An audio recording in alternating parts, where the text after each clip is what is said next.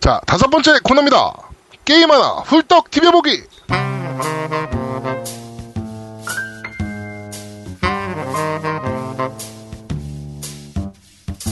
어, 아니, 저희가 언, 이- 아니 이거 제목 맞아요? 이거 제목? 어, 게임 하나 훌떡 디벼보기. 디벼보기가 아니라 먹는 것 같은데? 어? 뭐였지? 게임 하나 꺼내 먹- 먹어요 아니야? 아, 게임하다 아, 꺼내 맞다, 먹어요, 맞다, 이렇게. 맞다, 맞다. 꺼내 먹어요다. 아, 씨, 훌떡 디벼보기는 저기 때 거구나. 진격 때 거. 야, 근데 너 꺼내 먹고 진짜 오랜만에 하는 것 같다 생각해보니까. 어, 이거. 진짜 오늘 오랜만에 하는 거야. 예. 진행하시죠. 음, 네. 다시, 다시. 다시 안 해 진행하시죠. 아, 그래? 네, 어, 게임 하나 꺼내 먹어요 시간입니다. 저희가 진짜 오랜만에, 이게 언제 해보고 안 하는, 거, 하, 는 겁니까, 이게? 몰라요. 기억도 안 나. 그죠? 예, 기억도 안 저희가 나. 뭐 한 2, 3회쯤 한 번 하고서 지금까지 안 했던 것 같은데, 네, 저희가 스타오션도 원래, 어, 게임 하나 꺼내 먹어요 한다 그래 놓고 안 하고, 네, 그렇죠. 뭐 그랬던 것 같은데, 하여튼, 오늘, 어, 긴급하게 게임 하나 꺼내 먹어요, 어, 리코어 편을 음. 저희가 급하게 좀 진행을 좀 합니다. 네. 자, 그래가지고, 어, 우리 이나운의, 어, 전문가죠? 네, 그래가지고, 어, 대한민국에서 이나운에 대해서 제일 잘 알아요. 네, 그래가지고, 우리 아제트님을 좀 모셨습니다. 안녕하세요. 네, 안녕하세요. 안녕하세요. 전문가를 맡고 있는 전문가 전문 아제트입니다. 그 전문가 전문. 네, 그렇습니다. 아니 제가 얼마 전문 전에 전문가 아닙니까? 아니 얼마 전에 들었는데 이나운애랑 밥 먹으려고 일본 간다는 소리가 있던데. 아, 뭐 내일 갈 건데, 뭐, 가서, 이나오네가, 이나오네가 근데 지금 일본에 있는지 아닌지 모르겠어요. 어, 일본에 있을 거예요. 아, 그래요? 네. 있으면, 있으면 같이 보고, 얼굴 보고 밥이나 먹으려고요. 아, 이번에, 그, 일본 어디로 갑니까? 일본 후쿠오카 쪽으로 가요. 아, 걔가 아마 동경에 있을 텐데. 뭐, 전화하면 오겠죠, 뭐. 네, 그렇습니다. 뭐, 가깝잖아요. 그렇죠, 뭐. 네. 금방 올 텐데, 뭐. 네, 비행기 타면 뭐 금방, 올- 아떼제베 타면 금방 아떼제베란다. 저 뭡니까, 일본은? 신칸센. 괜찮세 있네. 어, 신칸센 타면 금방 올 텐데, 뭐. 떼잡배. 야, 이 씨발, KTX라고 안 한 게 어디야? 대단합니다. 나 갑자기 떼제비 하니까 생각나요. 뭐요? 양양 저기 수- 수건 사건, 떼 수건 사건. 어때 수건 네. 아니거든요? 어, 그냥 수건이에요. 아 그냥 그냥 수건이야? 수건. 어, 네. 어, 그래. 네. 아 그 수건 하여튼 아직 그거 우리가 비싸다. 만나야 그걸 저 내가 전달해 줄 텐데. 그러니까요. 지금 계속 저희가 스카이프로 지금 녹음을 하고 있습니다, 요새. 택배로 보내주세요. 아, 그럴까요? 네. 아, 네, 그러시죠, 그럼 뭐. 제가 택배로 그러면 전달을 하도록 하겠습니다. 아니야, 우리 더더욱 그럼 만날 수가 없어. 아, 그러네. 어, 그래. 우리 만나서 하자. 응. 아, 알겠어요. 어, 뭔가, 알았습니다. 뭔가 인질이 자, 하여튼 좀 있어야지. 오늘, 아, 오늘 소개해드릴 게임은 리코어입니다. 이나온의 케이지의 역작. 어, 또 역- 한 번 역- 우리에게 역작인가요? 어, 통수를 칠 것인가. 네, 이런, 어, 이 리코어인데, 어, 이것에 대해서 우리, 어, 강동민 님께서 좀 소개를 아제트가 좀, 아니고, 아제트가 아니고 자꾸 본명으로 해요. 그냥 아제트로 해요, 아제트로. 아, 네, 아제트 님께서 지금 네. 이렇게 설명을 좀 해주시겠습니다. 아, 이게 네. 어떤 게임입니까? 리코가 이제 아까 얘기했던 이나오네 케이지가 만든 건데 이- 네. 이나오네 직접 만든 건 아니고 이나오네 케이지가 이제 2011년도에 캡콤에서 나와가지고 콤셉트라고 회사를 만들었어요. 네, 맞습니다. 이 캡콤에 있는 콤하고 컨셉트에서 셉트를 따가지고 콤셉트라고 하는 회사인데 말 그대로 게임 컨셉만 잡아주는 회사예요. 아, 그래서 아. 세계관이라든지 이런 형태로 만들자라고 하고 그다음에 아마추어라고 하는 게임사가 있는데 이게 그 메트로이드 프라임을 만들었던 회사거든요. 이제 그 회사하고 합작을 해가지고 만든 게임이고 좀 사이버펑크적인 분위기에서 이제 여자 주인공인 줄이 그 애완견처럼 보이는 그 봇이라고 하죠. 코어봇이라고 부르는데 네. 그 애완견 같은 로봇들을 데리고 아빠를 찾아서 이제 모험을 하는 그냥 그런 게임이라고 생각을 하시면 돼요. 음. 기본적인 스토리는. 사실 저는 처음 딱 느낌이 처음 켰을 때 느낌이 네. 왠지 저는 스타워즈 생각이 좀 났거든요. 어, 스타워즈하고도 좀 비슷하죠. 그죠? 이번 사이버- 스타워즈 작품이랑 너무 어, 예. 지금 배경적인 느낌이 좀 비슷한 것 같아서 아, 그게 그 이나오나 케이지의 게임 특징이에요. 어디서 본 것 같은 것들을 이렇게 조합해가지고 네. 막 섞어가지고 만드는 거라서 아, 그 사실 사이버펑크 분위기는 매드맥스하고도 좀 비슷하고요. 어 그렇죠, 그렇죠, 그렇죠. 그리고 이제 주인공이 이제 동료 같은 이런 애완견이라든지 뭐 로봇 같은 걸 데리고 다니는 부분을 생각을 하면 영화 같은 경우에 나는 전설이다. 그 네. 윌 스미스 나왔던 게임이라든지 뭐 게임 중에서는 이코 같은 게임도 있고 아 그렇죠. 네. 그리고 뭐 마인과 포켓몬스터? 잃어버린 왕국 같은 거. 포켓몬스터는 조금 개념이 다른데. 사이버펑크랑은 상관이 없는 네, 게임이잖아. 그쪽은 약간 좀 다르고요. 뭐 그 그 그 잠시만요, 잠시만요. 예. 너 사이버펑크가 뭔지 모르는 거 아닙니까? 뭡니까 그거? 뭔가 펑크인데? 뭔가 펑크인데. 그 우리가 미래를 그리는 미래를 배경으로 하는 그 게임이나 영화들 중에서 만화 같은 것도 마찬가지고요. 약간 암울하게 그리는 것들이 있어요. 세계가 멸망한 이유, 그러니까 핵전쟁 이유, 음. 아니면 뭐 기계가 기계 문명이 인류를 거의 멸망시키고 난 이유, 터미네이터라든지 그렇죠. 이런 식으로 매트릭스라든지. 네, 매트릭스라든지 아. 그런 식으로 해서 좀 암울한 미래를 그리는 계열을 사이버펑크라고 해요. 대표적인 게 이제 매드맥스라든지 뭐 그런 계열들 게임 그 음. 만화들이거든요. 네. 네. 그런 거 생각하시면 돼요. 포켓몬스터가 그런 그리 그런 겁니까? 아니죠. 뭘 모르네 이 양반이. 네. 계속 설명해 주시죠. 네, 어쨌든 요런 식의 그 게임 구조, 그러니까 그런 내러티브, 그러니까 서사 구조를 가진 게임들은 되게 많은데, 그 개인적으로는 그런 게임들을 되게 좋아하거든요. 좋아하는데, 네네. 잘 만들면 정말 좋은, 게- 만- 그게 돼서, 리코 같은 경우도 초기에 한 30분 정도 하는 동안은 정말 좋았어요. 음, 30분 이후는 안 좋았다는 얘기죠, 한마디로. 네, 그렇죠. 이게 게임 중간에 주- 장점들을 얘기하면 예를 들면 그 코어를 이 제목이 리코어인데 적한테서 코어를 채취하는 그 과정 같은 게 전투 부분이 네. 낚시하듯이 이렇게 손맛으로 딱 잡아당기는 네네네. 이렇게 뭐 네. 전기줄 같은 걸 쫙쫙 끌어당기는 네네. 뭐 이런 그렇죠. 액션을 취하더라고요. 네 전기조 같은 게 딱 잡아당기는 정말 낚시하는 딱 그런 느낌이거든요 네네. 그런 느낌도 있고 그리고 전투할 때 같은 경우에 적의 그 색깔이 색깔에 따라서 내 무기를 색깔을 바꿔가지고 이제 잡아서 좀 단조로움을 좀 피해서 좀 재밌는 항상 긴장을 할 수 있는 그런 부분들도 좀 많이 있고요. 네네. 그리고 아까 코어봇이라고 해서 펫들을 얘기를 했는데 그 로봇으로 돼 있는 동료예요. 그다음에 개 형태의 것이라든지 거미라든지 고릴라 같은 형태 이런 형태로 해서 음. 동료를 점점 늘려가면서 이게 아까 메트로이드 프라임 그 제작진들이기 때문에 네. 흔히 메트로베니아라고 해서 메트로이드라든지 캐슬베니아 같은 스타일에 이제 처음에는 갈 수 없었던 곳인데 새로운 기술이라든지 뭐 그런 것들을 익히면서 점점 세계가 확장되는 좀 네. 그런 거 있죠. 예를 들면 최근에 나온 걸로 하면 오리의 그 블라인드 오리와 블라인드 슈그 잃어버린 슈그 숲이라고 하나요? 네. 네네. 오리엔 네네네네. 테스트 게임처럼 이제 그 그런 기믹이 좀 많이 있어서 사실 잘만 만들었으면 아마 재밌었을 거예요. 음. 역시 여기까지요? 재미없다는 얘기군요. 여기까지가 장점이고 네. 장점이 딱 여기까지가 끝이에요. 아, 네. 어, 되게 짧네요. 네, 이 뒤로는 모두 단점이에요. 세분 다 혹시 리코는 해보셨나요? 네. 네, 저는 좀 해봤습니다. 네, 저도 해봤어요. 어느 정도 어느 정도 해보셨어요? 한 첫 번째 15분이요. 운전? 아니, 저는 왜- 좀 왜 많이 했어요. 저는 그 딴 지역으로 넘어가서 네, 그 구슬 모으는 거 있잖아요. 네, 네. 그거를 한 20개 정도 모은 것 같은데?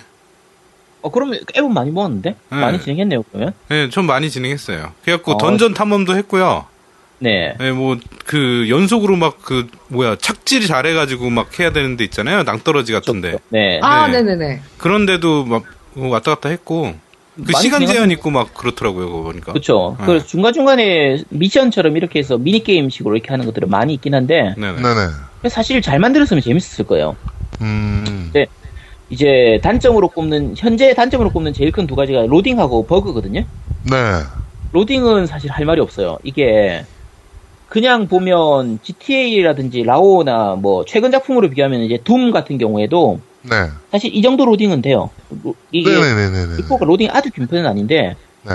문제는 로딩이 너무 많아요. 너무 잦아요. 음. 아, 너무 잦다. 네, 그러니까 네. 지역 한 번 이동할 때도 로딩, 던전에서 빠져나올 때도 로딩, 로딩, 던전 들어갈 때도 로딩, 그리고 사망할 때도 가끔 이제 그러니까 리스폰 될 때도 로딩이 짧을 때는 짧은데 이상하게 로딩이 길 때가 있어요. 음. 그런 부분들 때문에 이거는 패치를 통해서 어떻게 좀 약간 잡아줘야 되는 부분이고요. 이 로딩이 잦다는 거는 결국에는 게이머의 흐름을 끊는 행위거든요. 그렇죠.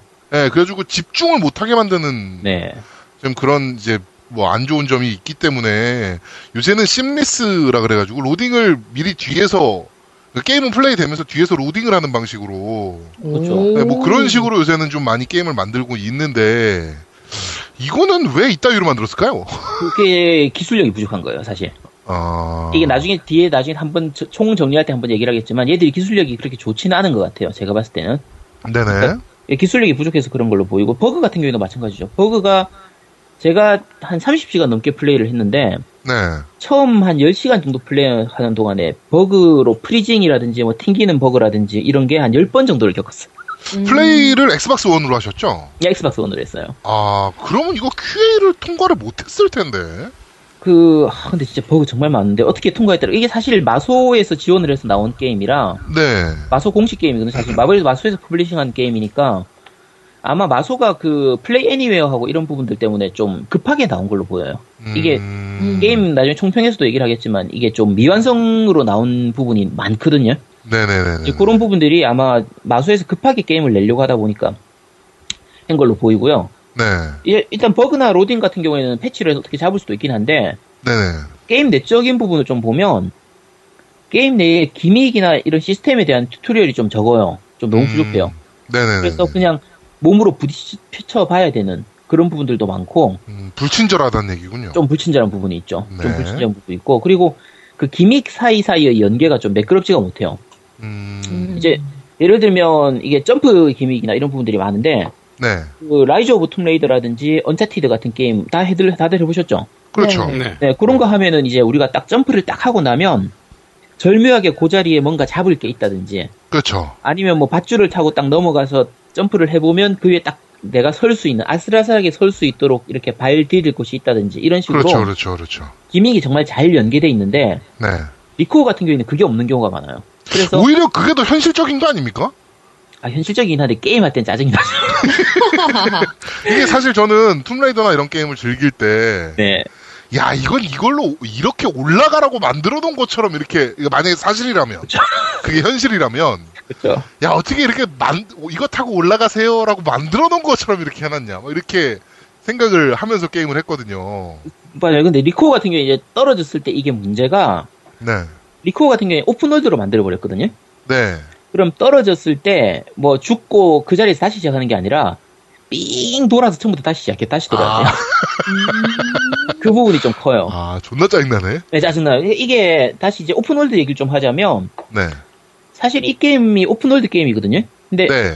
해보신 분들도 알겠지만 이걸 왜 오픈월드로 만드는지 이해할 음. 수가 없어요. 이, 의미가 아, 없어 그 이게. 많은 앞으로. 분들의 평이 네. 그러니까 장르를 뭐 아 이것도 넣어볼까 이것도 넣어볼까 이것도 맞아요. 넣어볼까 하다가 진짜 이- 이도저도 아닌 게임이 돼버렸다라는 네. 얘기를 많이 하시더라고요. 맞아요. 그게 이게 아까 제 기술력이 없다는 부분을 얘기했는데 네. 얘들이 만들고 싶은 욕심은 많은데 그거를 이제 그 이나오나 케이지는 예산이 없었다고 얘기를 하는데 네. 그리고 사실 제작 기간도 좀 부족했을 수도 있고 한데 기본적으로 이걸 만들 능력이 안 되는 애들이 욕심만 많아서 음. 이것저것 다 집어넣다 보니까 이게 사실 오픈월드로 만들었으면 우리가 GTA라든지 뭐 슬리핑 독스라든지 뭐 용과 같이 용과 같이는 사실 오픈월드 치고는 좀 세계가 작긴 하지만 네. 세인츠로라든지. 그렇죠 세인트로 같은 경우에 하면 오픈월드로 만들면 오픈월드라서 재밌는 게 아니라 오픈월드 안에서 할 게 굉장히 많아요. 그렇죠. 뭐, 세세하게 할 것들이. 그렇죠. 채집을 한다든지 서브 음. 그렇죠. 퀘스트를 진행을 한다든지 뭐 미니 게임이 있다든지 이런 게 있어야 되는데 얘는 그런 게 없어요. 어, 그러니까. 그냥 필드만 넓어. 그렇죠. 필드만 너무 넓으니까 괜히 쓸데없이 이동 거리만 길어지고 음. 어, 로딩도 길어지지. 그리고 오픈월드를 만들다 보니까 그래픽 수준이 좀 떨어져요. 이게 사실 그래픽이 많이 좋은 편이 아니거든요. 엄청 낮은 아니나- 편이죠 사실. 엄청 낮은 편이에요. 네. 아까, 아까 얘기했던 라이즈 오브 툼레이드라든지 언차티드하고 비교하면 너무 떨어지거든요. 그렇죠. 사실 제가 처음 했을 때 이게 360 게임인 줄 알았어요. 엑스박스 360 끼고. 어. 많이 구리죠 사실. 많이 그려요. 그러니까 네. 아까 얘기했던 인슬레이브라, 인슬레이브드라든지 그 마인과 잃어버린 왕국 이런 게임만 해도 이 정도 그래픽은 나와주거든요. 네네네네. 근데 너무 떨어져요. 많이 떨어지는 편이고. 근데 그게 음, 오픈월드로 만들면서 시스템 리소스를 많이 잡아먹다 보니까 생긴 문제라서 네. 차라리 오픈월드를 안 만들었으면 훨씬 낫지 않았을까 싶은 거예요. 그 맞아. 음, 차라리 스토리 그냥- 진행. 응, 어차피 스토리 진행하는 거거든. 그게 내용 자체가 스토리가 있는데 그런 예. 네. 진행 방식이면 차라리 오픈월드를 할 필요가 없는데 오픈월드가 문 여는 열쇠밖에 안 돼. 그냥, 네. 그냥 일반적인 플랫포머로 만들었으면 오히려 더 낫을 법한 그렇죠. 그렇죠. 훨씬 더 나았을 거예요. 음. 그래서, 그렇군요. 네, 쓸데없이 오픈월드를 만든 거고, 아까 얘기한 것처럼 차라리 그냥 한 가지 컨셉으로 밀어붙였으면 됐는데, 네. 이게 이것도 하고 싶고 저것도 하고 싶고 하니까 던전을 통해서 루팅 요소도 집어넣고 싶고, 이제 레벨업을 통해서 성장 요소도 만들고 싶고 하다 보니까, 맞아요. 차라리 아까 레벨 요소를 없애고 라이즈 오브 툼레이더나 언차티드처럼 그냥 어드벤처로 쭉 진행을 했으면 시원시원하게 스토리라도 진행할 수 있는데 네. 이게 스토리를 진행하다 보면 레벨이 딸려가지고 안 되는 경우가 생겨요. 아, 그러면 또 노가다 해야 되고. 노가다를 해야 돼요. 또 던전 노가다를 해야 되는데 음, 맞아. 음, 던전 구성 자체가 퍼즐 같은 구성이 많다 보니까 네. 레벨업을 하긴 안 좋아요. 그러니까 차라리 적 많이 만나서 적을 그냥 많이 죽이고 레벨업을 빨리 했으면 좋겠는데 그 똑같은 퍼즐을 세 번 네 번 해야 돼요.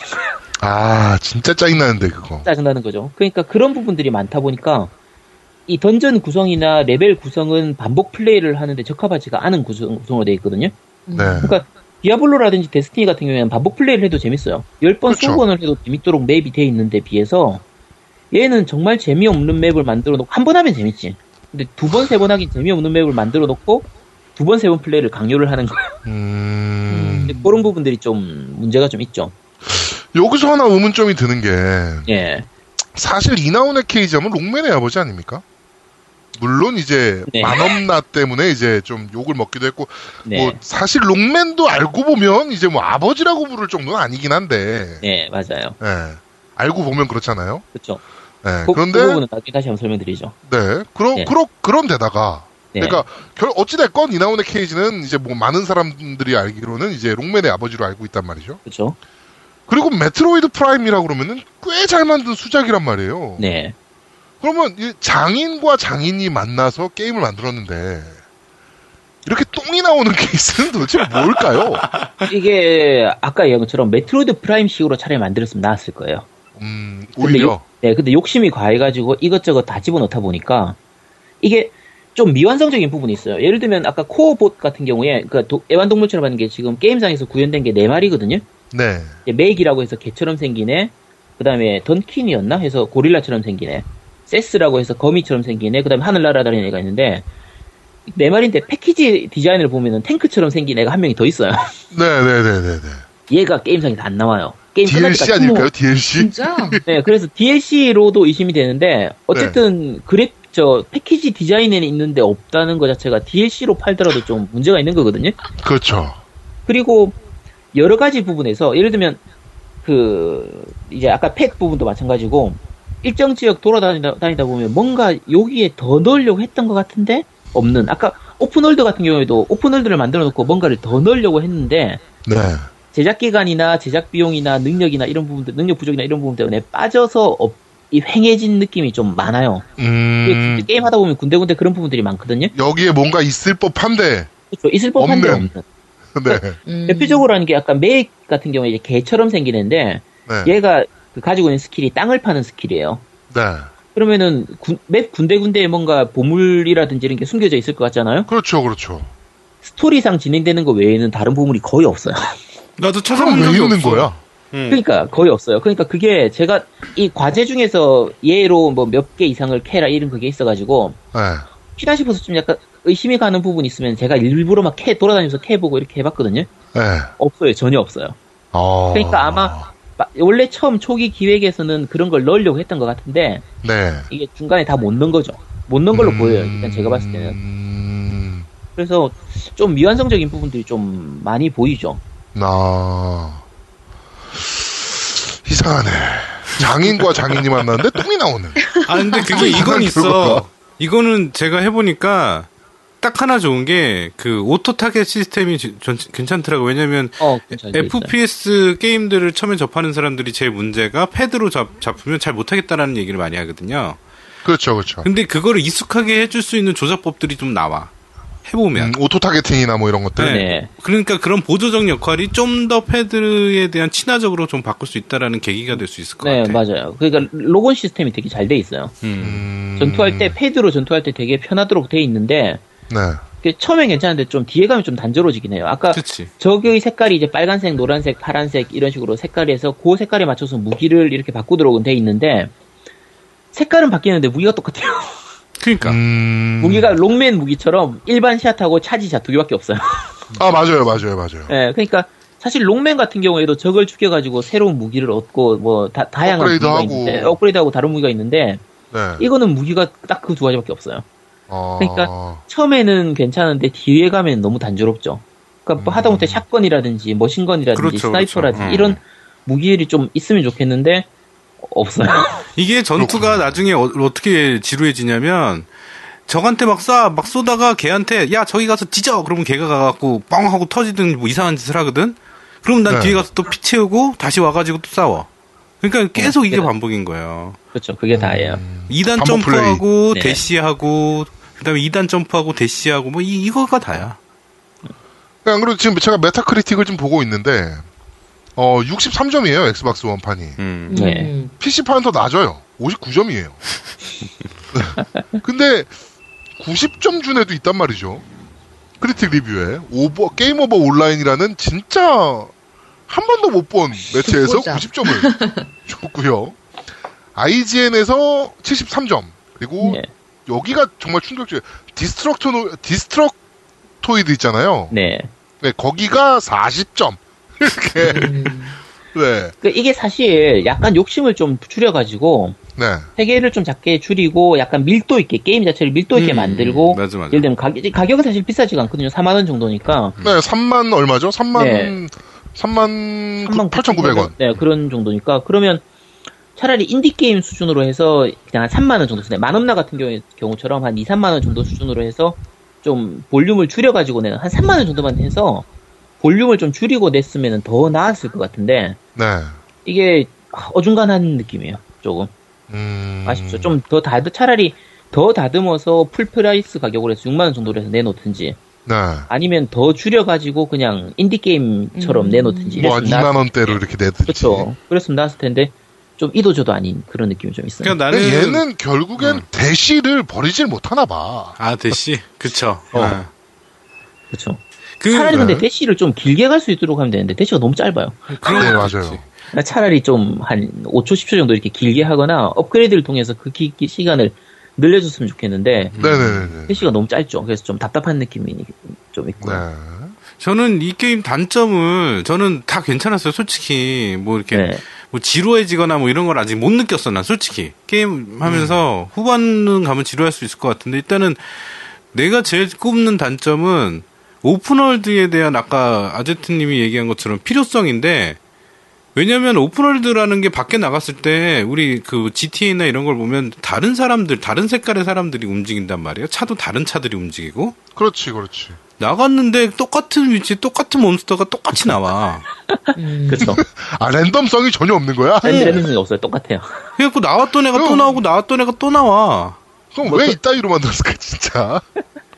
그게- 이 던전이든 필드든 음. 맵 구성이 똑같아요. 언제나 언제나 적은 똑같은 구, 자리에 똑같은 적들이 나와요. 음. 그래갖고 나는 항상 처음에는 몰랐어 그거를. 그러다 몇 번을 왔다 갔다 하니까 알겠는 거야. 여기 또 나오겠네. 나오자마자 뒤돌아보면 있겠네. 막 이게 되는 거예요. 음. 이게 이게 그렇다면 이게 다크 소울을 따라한 건데 네. 응? 다크 소울 같이 뭐 빵 터지는 것도 없고 좀 그래요. 예, 그게 좀 아쉬웠어요. 그렇죠. 저는. 음. 네. 그리고 제 생각은 뭐냐면 그 원래 그 오리 같은 아까 게임이랑 비교를 하셨는데 어 그런 경우도 이제 스킬트리라는 기술이 있어서 음. 그렇죠. 원래 이제 스킬트리를 통해서 새로운 기술을 배우고 그 기술로 가는 개념이잖아요. 네. 네, 그렇죠. 근데 얘는 사실상 거기에 스킬트리 대신에 그냥 레벨업을 도입시킴으로써 무기도 바뀌지 않고 스킬도 기존에 가지고 있고 이러니까 그냥 진짜 단조롭고 그래서 하다 보면은 니들이 뭘 좋아하는지 몰라서 다 준비해봤어 뭐 이런 느낌이 좀 들거든요. 그렇죠. 그러니까 그, 주, 그 주인공의 성장 대신에 아까 코어봇이라고 해서 그 네. 동료의 성장을 이제 도입을 한 건데 네. 동료를 새로 들어왔을 때 아까 얘기처럼 새로운 스킬을 얻어서 새로운 장소를 갈 수 있게 되고 새로운 스킬을 쓸 수 있게 되고 이건 있는데 동료를 성장시키는 거에 따라서 변화가 거의 없어요. 음 그냥 HP 강해지고 공격력 강해지고 뭐 에너지 강해지고 이거밖에 없지. 그렇죠. 뭐 보스를 개조해가지고 뭔가 새로운 걸 만든다 이런 재미가 전혀 없다 보니까 음. 좀 어쨌든 만들다 만 느낌이에요. 음. 네. 게임 메카라는 우리나라 매체에서 네. 아, 어, 어, 굉장히 얘네는 평가를 좋게 했네요. 뭐 리코어 체험기 진짜 롱맨의 후계자는 따로 있었다. 막 이렇게 하면서 음. 네, 뭐막 뭐, 낯선 게임에게서 그 시절 롱맨의 향수가 느껴진다. 뭐 뭐야? 가벼운 마음으로 착한 각각 리코어를 맞이해 주자. 뭐 막 이러면서 되게 평 평가를 좋게 해놨네요. 얘네는 또. 그러면 어, 그 사실 사람은 네. 착한 얘긴 하죠. 네. 어, 내 생각에는 프레이를 너만큼 한 거야. 제아도 먹만큼. 아, 약, 약 15분. 어, 네. 아니 진짜 한 시간은 정말 나 재밌겠다니까. 어, 한 시간은 정말 재밌었어요. 한 음. 세 3시간 정도까지 재밌었어요. 어, 그러니까 딱 그 정도만 한 거야. 그리고 아 리뷰 써야지. 그러고 쓴 거야. 어, 음. 심도 있게 여기는 못한 막 거지. 그렇게 해놨어요. 리코어의 정체성은 스테이지를 돌아다니며 길을 찾고 퍼즐을 풀 때 비로소 드러난다. 레버를 당겨야 나타나는 통로와 불길이 치솟는 바닥, 끊임없이 움직이는 발판처럼 플랫포머에서 볼 수 있는 기믹이 대거 등장한다. 퍼즐은 공략집을 펴놓고 머리를 싸매는 복잡한 수준이 아니라 버튼을 순서대로 눌러서 문을 여는 정도다. 어려서 록맨과 메트로이드를 정복했다면 리코어도 별 문제 없이 즐길 수 있을 것이다. 라고. 딱 두 시간 했네. 딱 두 시간 그게 했네. 진짜 음. 한 두세 시간 할 때까지 이게 딱 그 시간. 네. 이게 퍼즐 같은 경우에 나중에 또 뭐 어디서 빡치는 부분이 있냐면 네. 이제 우리가 코어봇 동료가 딱 네 마리거든요. 네. 네 마리를 다 데리고 다니면 되잖아요. 네, 그렇죠. 이게 두 마리씩밖에 못 데리고 다녀요. 아, 또 한계가 한도가 있어. 네, 근데 이게 문제가 퍼즐을 그러니까 던전을 해결하다 보면은 어느 곳에 가려면은 이 다른 로봇이 필요할 될 때가 있는 거야. 네. 그러면 나가서 걔를 다시 교체를 해가지고 아이고. 걔를 바꿔서 다시 데리고 와야 돼. 아, 진짜 짜증난다 시스템. 아 근데 어차피 네 마리밖에 안 되는데 그냥 다 데리고 다니면 되지. 그러니까요. 그걸 왜 굳이 두 마리만 데리고 다닐 수 있도록 만드는지 그게 좀 아, 이해를 할 수가 없는 부분이 있어요. 아, 진짜 그러니까 요새 MS의 퍼스트 타이틀들이 음. 조금 힘을 못 받는 경우들이 좀 있잖아요. 그쵸. 신작 퍼스트들이. 네. 근데 뭐 라이, 저기 사실 라이즈도 그랬고 뭐 아 근데 왜 자꾸 이런 식일까요? MS가 돈 되면서까지 개발한 게임인데. MS 돈을 호구라고 생각하는 거겠지. 음. MS 돈은 내 돈 이러면서 그냥 이나온의 케이지 같은 애들이 이제 막 다 주워 먹고. 야, 이빠 진짜 더럽네. 그럼 이나온의 케이지는 이제 완전 이제 사실은 게임판에서 이 유저들 사이에서는 거의 신불자 수준 아닙니까? 그렇죠. 현재로서는 사실 그렇죠. 그리고 그 이나온의 케이지 얘기를 좀 할까요? 네, 그러시죠. 그러니까 이나온의- 전문가신데 이나온의 케이지 하면 어떤 게임 생각나세요? 난 롱맨. 귀무자, 난 유무자 롱맨. 그쵸? 네. 그리고 롱맨, 네. 네. 그 다음에 뭐 이게 다네요. 네, 어, 사실 이나온의 케이지가 캡콤에 들어간 게 1985년인가 6년인가 그때쯤이거든요. 네, 네, 네, 네. 근데 이- 지금 이나온의 케이지 하면 대표적으로 얘기하는 게 롱맨, 귀무자, 로스트 플래닛, 데드 라이징 이런 건데 네. 지금 20년 동안 만든 게임이 20년 넘었죠? 한 30, 20, 25년, 30년 가까이 동안 만든 게임이 몇 개 안 되죠. 나, 아, 이게 사실은 본인이 디렉터로 그냥 감독으로서 참가한 것보다 네, 얘는 프로듀서로 해서 전체 전체를 관리하는 총괄 프로듀스 이런 쪽을 많이 했기 때문에 네, 네, 네, 네, 네. 본인이 직접 만든 게임은 거의 없어요. 음, 그렇죠, 거의- 그렇죠. 네, 그러니까 우리가 이제 유명한 게임 디렉터를 하면 유명한 게임 디렉터 혹시 생각나는 부분 있으신가요? 디렉터로 생각하면 이따가기. 이타가기, 이타가키 그렇죠. 이타가키. 이타가기는 뭐- 닌자에서 이타가키 네, 이쪽 DOA라든지 네. 네, 닌자 가이덴 이런 쪽이 있고 닌자 네. 가이덴 같은 경우 이제 그 그래픽도 좋고 자기만의 색깔이 좀 있죠. 완전 진짜 이거는 이타가기 외에는 만들 수 없는 게임이죠. 그렇죠. 연출력이나 네. 이런 부분들이 딱 있고, 그러니까 연출력이 좋은 감독으로 꼽는 게 코지마 히데오라든지, 그렇죠. 음, 코지마 히데오. 이제 그 메탈 기어 솔리드에, 그다음에 카미야 히데키, 뭐 데메크라든지, 네, 데메크. 베오네타, 뭐 뷰티풀 조 이런 거 만들었던 카미야 네. 히데키라든지, 철권 걔 누구죠 이름이? 아 철권이 이름이 갑자기 생각이 안 나네. 테츠, 테츠, 테- 테츠야. 네, 네, 저 어쨌든 그 철권 감독이라든지, 네. 어 스즈키 유 같은 감독이나 지금은 요즘 활동 별로 많이 안 하지만 아 하, 하라다 하라다 아까. 하- 아, 철권은. 아 맞아. 살아다 사라다 먹고. 살아다. 어. 살아다 먹고 싶다. 씨. 그다음에 네. 바이오헤즈드나 이블 위딘을 만들었던 미카미 신지 같은 네, 분. 미카미 너무 진짜. 좋아요. 네, 이런 쪽은 다 연출력이 좋은 감독들이에요. 그렇죠, 그렇죠. 그러니까 연출로 승부하는 애들. 그렇죠. 연출로 승부하는 감독이 있고 그다음에 네. 기술력이 쩔어주는 엔지니어 타입의 감독들이 있어요. 존 카멜, 어, 뭐 둠, 존 카멜. 예, 이라든지 네, 거기는 연출은 없죠.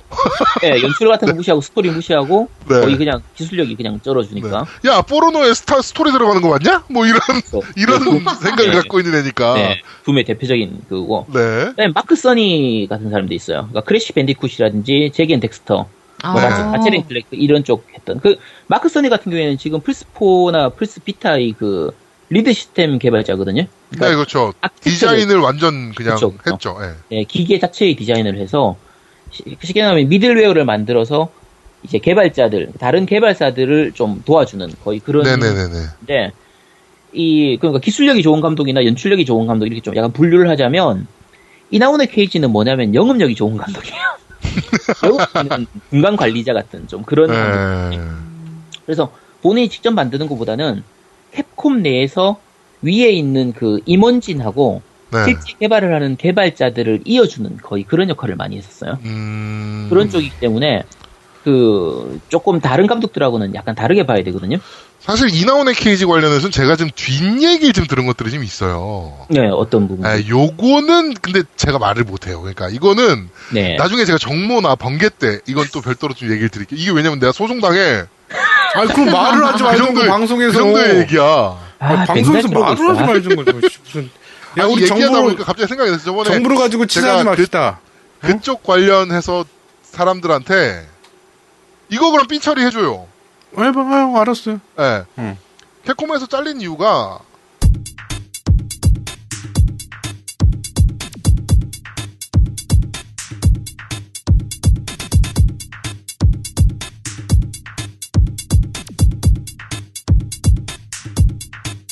헐.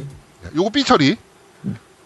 어디서부터 어떻게 삐처리를 아 해야 그거 내가 되나? 알았어. 그, 그, 나 지금 생각났어. 네, 중, 네, 중, 중, 중반에 알아서 그 들어가시고. 네. 네. 일단 그 이나네 케이시가 처음 그 캡콤에 입사할 때 제작 쪽으로 입사를 한 게 아니라 일러스트레이터였어요, 원래. 음. 그래가지고 그 랑맨의 그 캐릭터를 그쵸, 그 어, 롱맨. 디자인한 거잖아요. 네, 롱맨 캐릭터라든지, 이제 롱맨 뭐 도트 찍, 그 당시에는 이제 디자이너들이 도트 찍는 것도 다 했었거든요. 네, 스트리트 파이터 2의 일부 캐릭터도 많았다는 얘기도 좀 있고요. 스트리트 파이터 1에서 아돈이라는 캐릭터. 아 원이건가요? 원? 네, 1에서 아돈, 아돈 맞을 거예요. 아마 그 캐릭터. 그 저 뭐 맞았었고. 인디안 캐릭터. 네, 그렇게 생긴 캐릭터. 네네네. 맡고 했었는데 근데 이제 제대로 디렉터로 감, 그, 들어가기 시작한 건 롱맨 3부터거든요. 이나운드 케이지가. 네네네. 그리고 그 뒤에 이제 여러 다른 작품들에 대해서 이제 좀 이래저래 참가를 하긴 했었는데, 네. 요, 그니까 처음 롱맨이 나올 때, 롱맨이 왜 대단한지부터 좀 약간 얘기를 해야 될 것 같아요. 네. 그러니까 요 자세한 얘기는 캡콤 때 한 번 더 얘기를 할 텐데, 롱맨 나오던 시절이 언제냐면 80년대, 87년도거든요. 네. 그러면은 80년대는 어떤 시대냐면 가정용 게임기 페미컴으로는 이제 액션 게임이나 슈팅 게임이 많이 없었어요. 네. 대부분 대세는 오락실 게임이었거든요. 그렇죠. 그러니까 캡콤 같은 경우에 오락실 게임은 거의 장악을 하고 있었어요.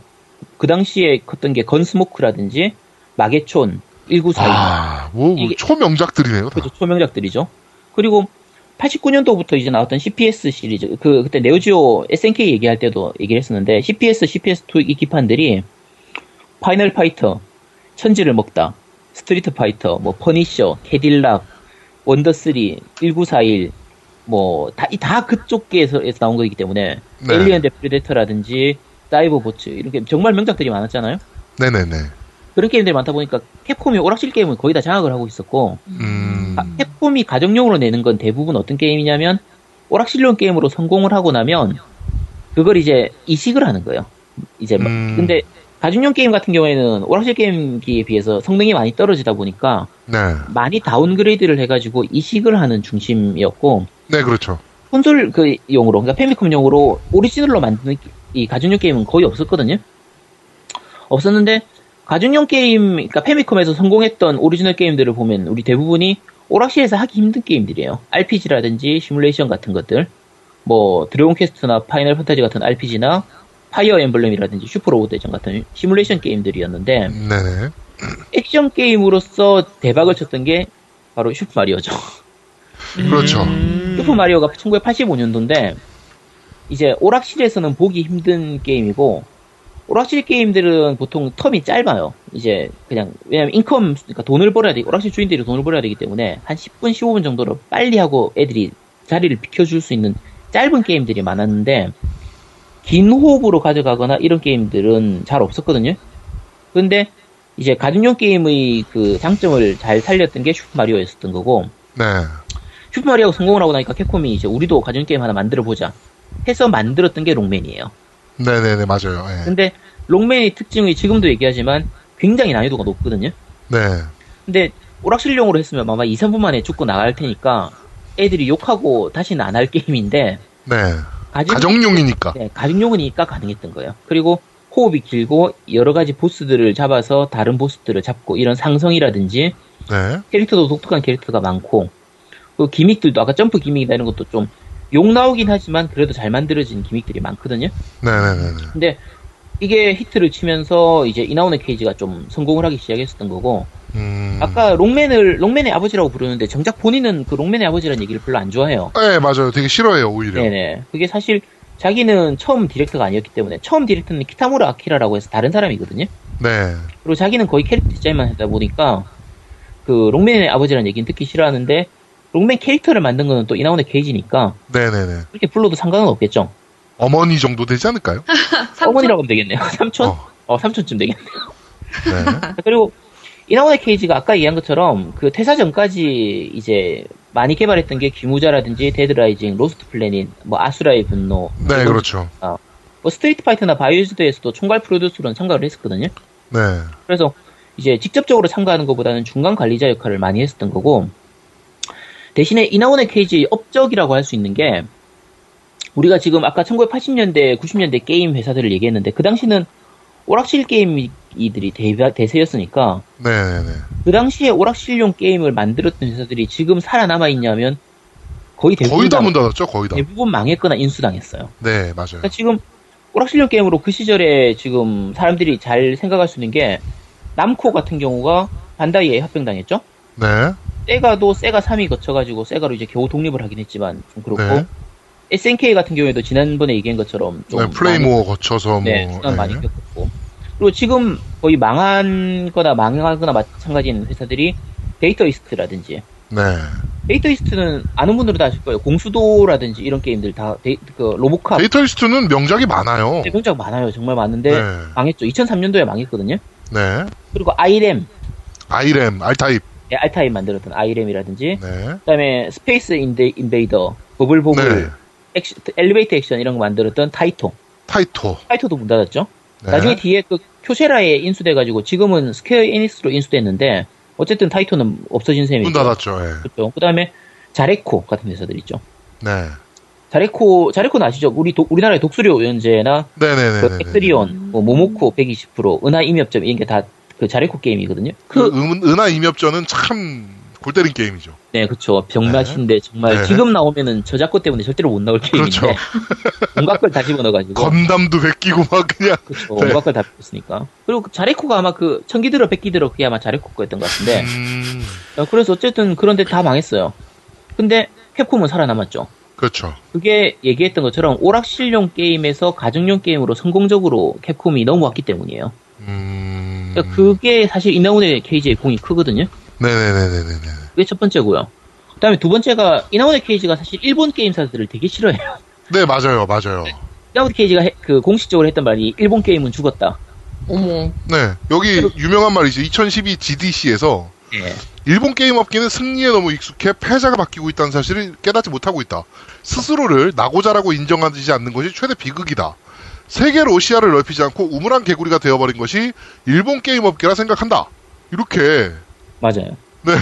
그러니까 일본 그 게임 사, 사람들하고 얘기하면서 일본은 미국에 비해서는 10년 뒤쳐져 있다. 이러다가 네. 망한다. 이런 식으로 얘기를 많이 했거든요.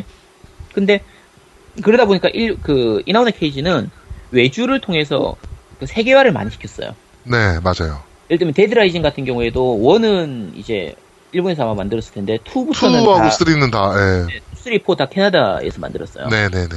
그 캐나다에 있는 블루, 블루 무슨 스튜디오인데, 거기서 이제 풀을 만들고 그 회사를 그대로 인수해가지고 캡콤 뱀쿠, 지금은 캡콤 밴쿠버가 됐거든요, 그 회사가. 네 맞습니다. 그래서 데드라이징도 그렇게 만들었었고, 드래곤즈 도그마나 이런 쪽들도 다 외주를 많이 주고 있고요. 네. 바이오지드 같은 경우에도 식스는 외주를 해서 제작을 했었거든요. 그러니까 네네네. 그런 식으로 약간 세계를 노리는 그러니까 일본 내수 시장에서만 이제 볼 게 아니라 그냥 그걸로 만족할 게 아니라 세계를 봐야 된다. 일본을 노리는 게 아니라 세계를 노려야 된다. 이런 그게 많다 보니까 어떻게 보면 그 부분 때문에 지금 캡콤이 살아남을 수 있을 수 있는 거라고 볼 수도 있죠. 네 그렇죠. 어. 이나오드 케이지가 꼭 그렇게 이제 뭐 요즘은 욕 많이 먹지만 그렇게 욕만 먹을 그건 아닌 게 이나오네 케이지 덕분에 밑에 있었던 그 게임 제작자들이 많이 활동할 수 있었어요. 어 맞아요 맞아요. 예.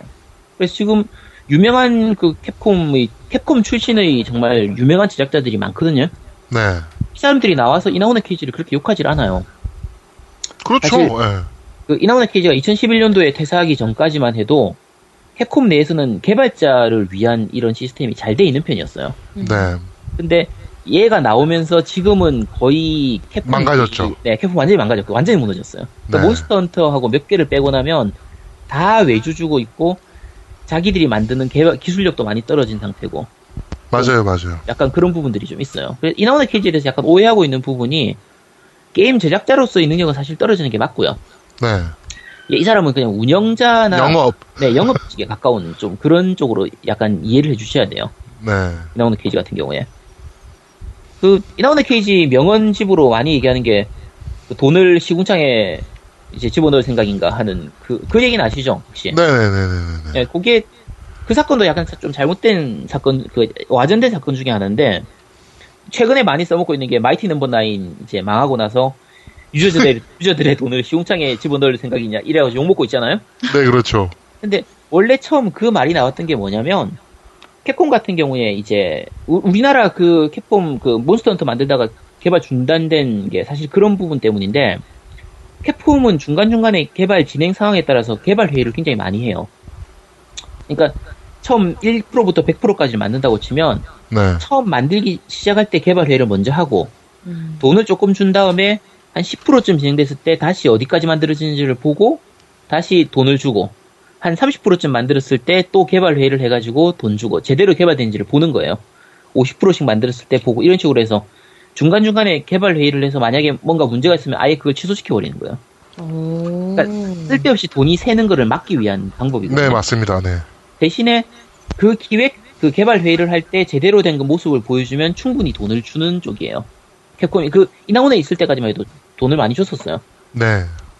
그때 사건이 아까 시궁창 사건이 왜 생긴 거냐면 그 카리스마 카와다라고 흔히 부르는 그 카와다 그 프로듀서가 그 브라- 바이오이즈드 시리즈를 제작하다가 중간에 외주를 주고 있었는데 그때 중간에 자기가 제작비가 22억 엔이 더 필요하다. 220억이 네. 더 필요하다고 한 거예요. 22억 엔이 더 필요하다라고 하면서 지금까지 얼마나 만들었었고 앞으로 얼마나 만들지에 대한 부분을 이제 뭔가 좀 동영상이나 시연이나 이런 것들을 해가면서 했어야 되는데 네. 그냥 나와가지고 간단하게 PPT 몇 장 보여주면서 이렇게 이렇게 만들 거니까 돈 주세요 이렇게 한 거예요. 네. 음. 그러니까 이제 임원들 입장에서도 약간 난처하기도 하고 그때 임원으로 있었던 그냥 개발, 개발자 출신으로 임원으로 있었던 유일한 게 그 당시에 이나오네 케이지였거든요. 네, 상무이사였으니까. 네, 상무이사였으니까. 그래서 이나오네 케이지가 그때 그 얘기를 한 거예요. 야, 너 지금까지 준 돈이 얼마나 들어간지 아냐고. 너 지금까지 들어간 돈이 얼마인데 지금 이 돈을 달라고 하면은 돈을 시궁창에다 갖다 버릴 생각이냐고. 근데 이 얘기를 하고 나서 얘기했던 게 아까 얘기했지만 PPT나 이런 걸로만 하지 말고 지금까지 만든 걸 보여봐라라고 한 거였어요. 네, 맞아요. 그래서 실제로는 이제 다시 그 말을 듣고 나서는 얘가 그 시연 영상을 보여줘서 임원들도 그거에 대해서 만족을 하고 그래서 다시 지원을 해줬거든요. 음. 그래서 사실 그런 스토리로 진행됐던 건데 이제 딱 그 앞부분만 떼, 빼가지고 이나오네 케이지가 화면 화내면서 그래서 하필이면 또 그게 방송사에서 그 촬영을 하고 있을 때 그 장면이 찍히는 바람에 유명한 약간 카메라를 인식한 게 아닌가. 쇼맨십도 좀 있었을 거예요. 네. 근데 어쨌든 그거 한번 잘못 찍었다가 지금 두고두고 욕먹고 있죠. 네. 이제 만업나에서는 유저들의 돈을 시궁창에다가 그죠. 집어넣고 30만 그렇죠. 달러를 시궁창에 버렸죠? 리코에서는 마이크로소프트의 돈을 시궁창에다 집어넣고 그러고 있는 거죠. 자, 그러면은 이제 리코어로 다시 얘기가 좀 돌아와서 네. 정리를 좀 합시다. 그러면은 아제트님은 추천입니까? 비추입니까? 어, 반반인데, 해볼만은 해요, 추천이. 한 번쯤은 해볼만 하고, 네. 특히 이번에 그 예약 판매로 동서에서 구입했던 분들 같은 경우에는 이게 원 플러스 원에 가깝게 판매를 했었거든요. 네네네. 사실 끼워주는 것도 많았고 해서, 가격이 39,000원 정도라고 해도 아마 실제 구입가를 계산하면 3만원 이하였을 거예요. 음. 아마 네, 그럴 지금- 거예요. 네, 지금 구입하신 분은, DL로 구입하신 분은 좀 마음 아프겠지만, 그, 패키지로 구입하신 분들 같은 경우에는 대부분, 그러니까 실질 구입가는 거의 한 3만원 이하라고 생각을 해야 되기 때문에, 네. 그 정도 가격으로는 할만해요. 음, 한 번쯤. 비싸게, 이거는 그니까 정가 주고 사지 마라. 정가 주고 사긴 아깝고요. 네. 그리고 이게 지금 10월 5일에 지금 패치가 예정돼 있거든요. 네, 맞습니다. 네, 그래서 패치되고 나면 로딩이나 저 버그 문제도 좀 해결이 될 테고, 아까 이게 좀, 좀 부족했던 부분들은 뭔가 DLC로 좀 더 나올 수도 있고, 메꿔질 수도 있고 하니까, 음, 뭐, 한 3만원 정도 선에서는 사도 괜찮을 것 같아요. 아, 알겠습니다. 그럼 총평을 이제 정가 주고 사지 말고 할인됐으면 사라. 그쵸. 네. 한 25,000원 정도? 25,000원, 3만원 정도 선이면 뭐 살만할 것 같아요. 알겠습니다. 어, 오늘 긴 시간 리코어와 인아운 AKG에 대해서 우리 리코어 전문가, 아, 리코어 전문가, 전문가의 전문가. 네. 인아운 AKG 전문가, 우리, 어, 아제트님이 여러 가지 얘기를 좀 해주셨습니다. 어, 지금 러닝 타임이 45분을 넘어가고 있어요. 네, 그러니까, 이야, 어, 와. 우리 리코어만 가지고 이렇게 많은 얘기를 할 수 있을진 저 사실 몰랐어요. 아니 나는 깜짝 놀란 게 나는 성우 네. 이름만 아는 줄 알았더니 와 프로듀서 이름들도 다 줄줄 나오네. 그러니까, 아, 얘가 보통이 아니라니까. 아니 난 또 대방궁. 일본만 잘하는 줄 알았더니 미국도 아메리칸 쪽도 안 해. 신기하네. 난 어메리칸 쪽은, 어메리칸 쪽은 잘 신대방. 몰라요. 이게 근데 사실 나중에 이거 캡콤 편을 다시 하면 네. 아마 2부로 나눠가지고 캡콤 회사에 대한 부분하고 캡콤 그 프로듀서들, 디렉터들에 대한 얘기를 또 해야 될 거예요. 아, 그렇죠. 일반적으로 캡콤에서 유명 프로듀서들이 워낙 많이 나와서. 워낙 많아요. 네. 맞습니다. 맞습니다. 자, 그러면은, 어, 다음, 다다음 주죠. 우리 캡콤 특집. 네. 네. 그래서 캡콤 특집은 세가 특집하고 나서 하는 거 아닌가요? 네, 그러니까 다음 주에 세가 특집을 할 거예요. 아, 네. 네. 네, 그래가지고 다다음 주에 이제 캡콤 특집. 네. 네, 기대하고 있겠습니다. 네, 알겠습니다. 네, 오늘 늦은 시간까지 고생 많으셨습니다. 네, 수고하셨습니다. 네, 네, 수고하셨습니다. 감사합니다. 네. 자, 겜덕비상 제18화 미국 특집편은 여기서 모두 마무리하도록 하겠습니다. 야, 벌써 18화야? 네, 벌써 18화입니다. 아. 네, 우리가 참. 진짜 벌써 18주를 한 번도 안 쉬고 음. 아, 대단해요, 진짜. 네, 방송을 진행을 한 겁니다. 정말 아, 금자탑입니다. 아니 그 중에 세, 네. 18주 동안 15주까지는 우리 모여서 했는데 3주는 네. 연속으로 지금 스카이프예요. 네, 네, 네. 반성해야 제가 뭐 돼. 여러 가지 좀 이슈가 좀 있었고, 반성해야 네, 된다 하여튼 뭐 우리. 네, 네, 네, 네. 하여튼 다음 저희가 주엔 꼭 만나요. 다음 주부터는 만나서 음. 또 좋은 음질로 여러분들께 방송을 좀 전달해 드릴게요. 내가 왜 이 얘기를 하는 줄 아세요? 저번 주에 우리가 그 얘기했잖아요. 아니, 내가 왜 이래 또 이유가 있어, 제가. 내가 왜요, 오- 왜요, 왜요? 오늘 제 방을 보여드렸잖아요, 제가. 네, 아, 깨끗해요. 깨끗하게 치운 모습. 내가 이 두 명을 그래 와서 녹음하는데 불편함 없이 해주자 그래가지고 내 뒤에 있는 옷걸이들을 다 치워버렸어요. 편하게 네. 아, 앉을 게 고맙습니다. 할 수 이 있게. 두 명의 뚠뚠이를 위해서. 그러니까 방이 비좁는 깜짝이야. 거야. 그래가지고 안 되겠다 그래갖고 뒤를 다 정리해가지고 저거를 다 우리 집사람이랑 둘이서 땀 뻘뻘 흘리면서 다 정리를 했더니 안 와. 그럴 줄 알고 안 간 건데. 네. 아. 안 와. 하여튼 저희가 다음 주부터 하여튼 다음 주에는 저희가 방문해서 녹음을 하여튼 좋은 음질로 들려드릴 수 있도록 저희가 하도록 하겠습니다. 네. 네, 그리고 자. 다음 주에는 네. 그 제가 준비하는 세가 특집도 있으니까 많이 네, 기대해 그렇죠. 주세요. 아, 네. 그럼 오랜만에 어, 좀 림바를 기대중이에요. 보겠네. 림바도 보겠네. 그러네요. 네. 네, 저 엄청 기대 중이에요. 네. 아, 세가 알겠습니다. 특집. 공부 열심히 할 거예요. 네, 엄청 기대 중이고요. 자, 하여튼 이번에는 너무 분량이 넘치다 못해 정말 넘쳐서 네네. 어, 저희가 3부작으로 네. 여러분들께 방송을 전달해 드립니다. 양으로 승부합니다. 씨발 우리 옛날 진격 때처럼 막 3시간 막 이렇게 지금 하고 있는데 네. 아니, 지, 네. 우리 왜 등수가 왜 떨어진 거야? 왜? 왜 떨어진 거야? 이제 양으로 승부하겠다. 씨발 빡쳤다 우리. 뭐 이렇게. 아니, 지금 우리 말씀드리는 등수로 것 같아요. 떨어뜨리면 어떡해요? 그, 저기, 다운로드도 좀 받아주시고, 좋아요도 네. 눌러주시고, 네. 그, 그러니까 그냥 컴퓨터로는 음. 다운받고 듣지 마! 스마트폰으로는 팟빵 스트리밍으로 듣고 네. 음. 뭐 이렇게 네 지금 아니, 부탁드립니다. 일단 예? 둘다 다운받고, 안 들어도 좋으니까 다운만 받아놓으라고. 어? 다운받고 네. 좋아요 누르고. 좋아요 누르고. 그렇습니다. 네. 구독 누르고. 구독 네. 누르고. 자, 알겠습니다. 자, 겜덕비상 제18화 미국 특집편은 여기서 모두 마무리하도록 하겠습니다. 네. 저희는 다음 주에 정말 깨끗한 음질로 여러분들을 찾아뵙도록 하겠습니다. 감사합니다! 감사합니다. 안녕. 뿅. 뿅뿅뿅뿅.